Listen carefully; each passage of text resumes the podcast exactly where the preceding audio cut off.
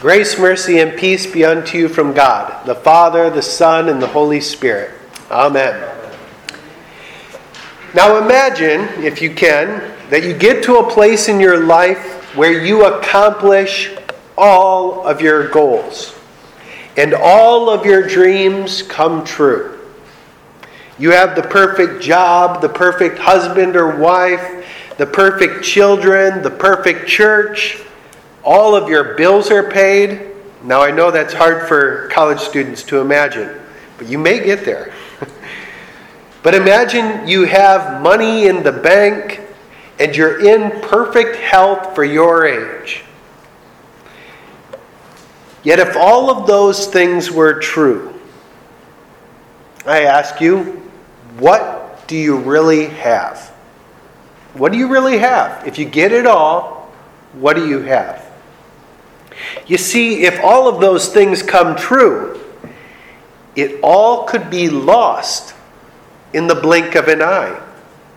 It does not matter what you get in this world, it will pass away. It's not going to last. Like the grass that withers and blows away, so are the things of this world, and so are we. If I spend all of my time finding pleasure, I will be disappointed.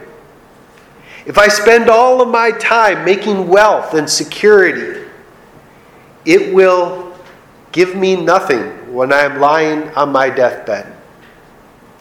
If I have the perfect spouse, how will I feel if he or she lets me down one day?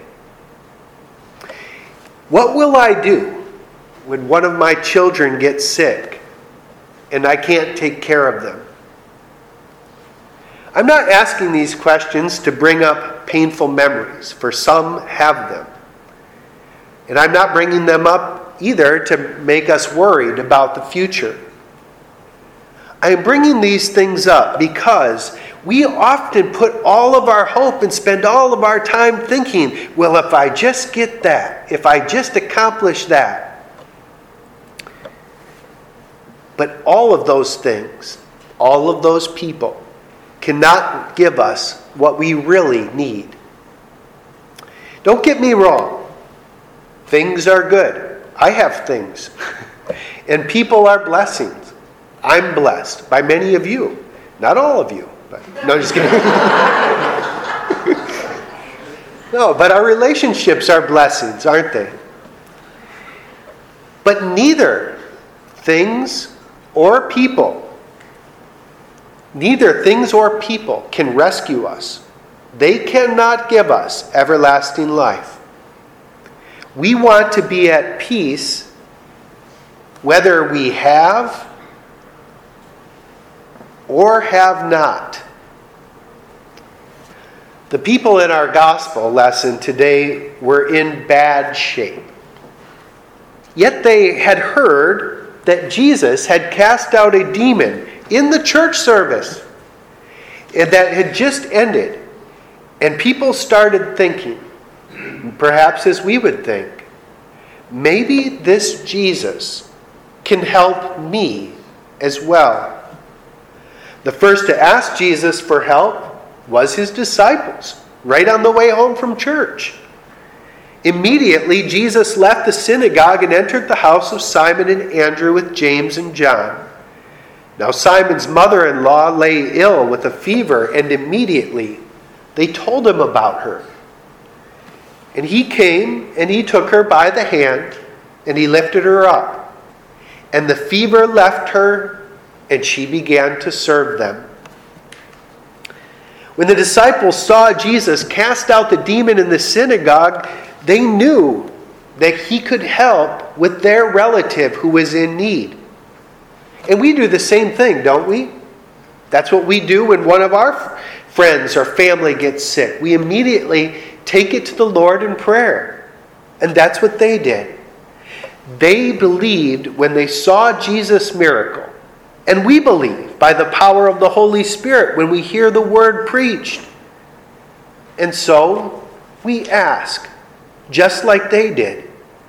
And Jesus came through. He healed Simon's mother in law. It was a miracle.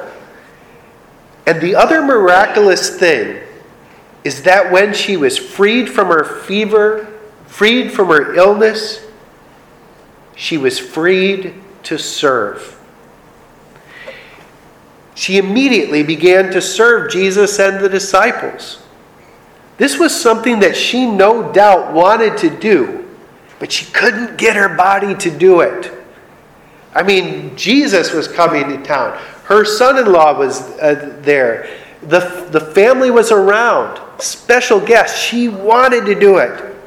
Her body would not do what her spirit wanted to until Jesus freed her to serve. But in that in the freedom that Jesus gave, she served, making her guests feel at home. And as they were relaxing at the close of the Sabbath, something began to happen. That evening at sundown, the townspeople brought to Jesus all who were sick and oppressed by demons. And the whole city was gathered at the door. And he healed many who were sick with various diseases, and he cast out many demons. And he would not permit the demons to speak because they knew him. Jesus healed the man at church. He healed Simon's mother in law. Why can't he heal me? Why can't he heal my sick child? Why can't he heal my husband, my wife, my friend? So the people brought everyone that, would, that they could find who was in a bad way, just as we do in our prayers.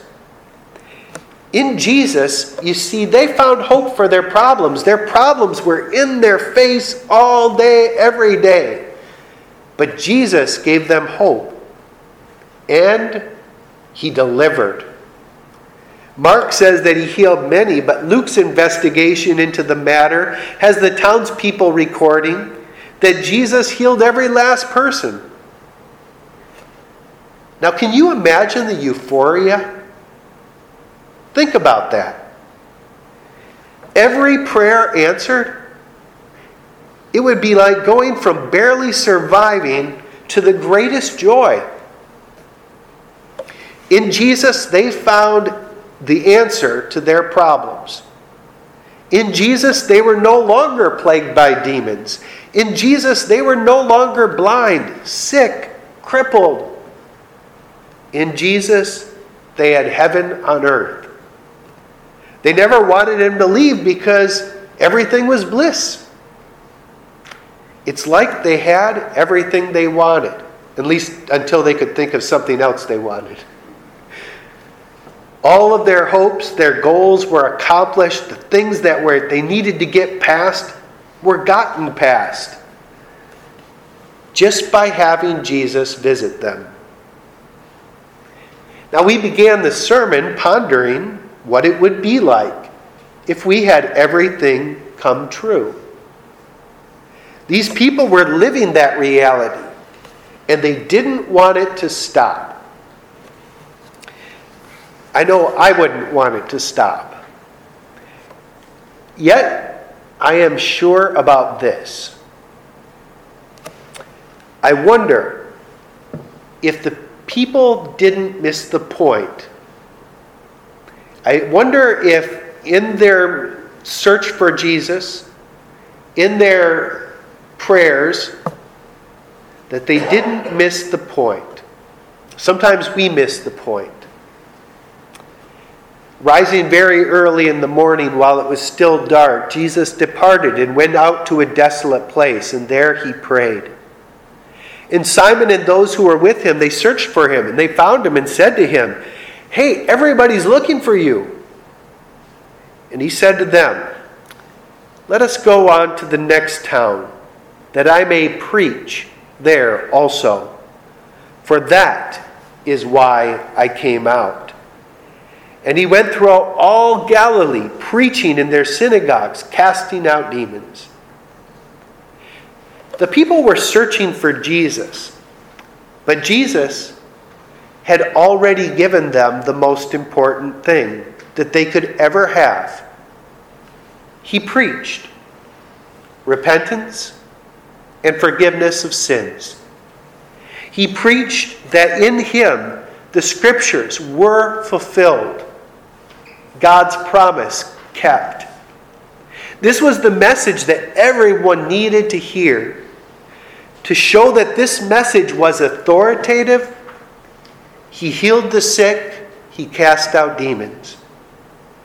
This was a sign and an Old Testament fulfillment. The Messiah would do the things that Jesus did. Now, you may be lost and wondering, what's he talking about?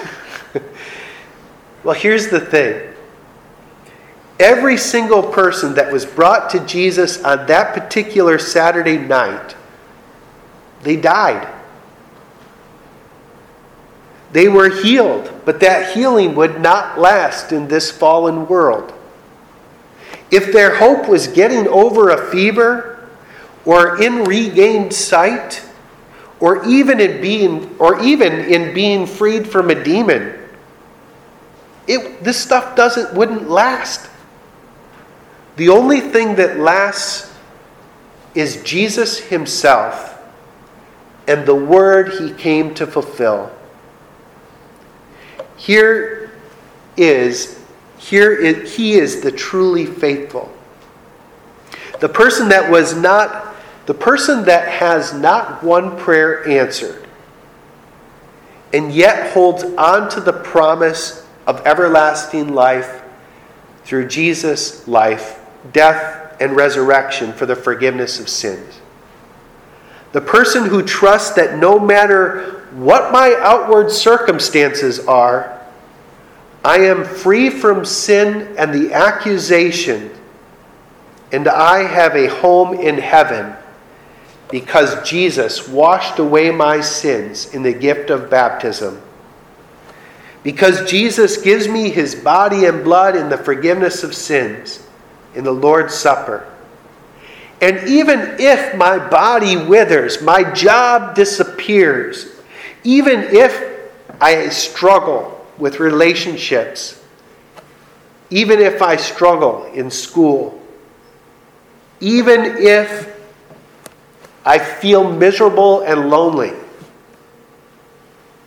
my hope is in the fact that Jesus has written my name in the Lamb's book of life.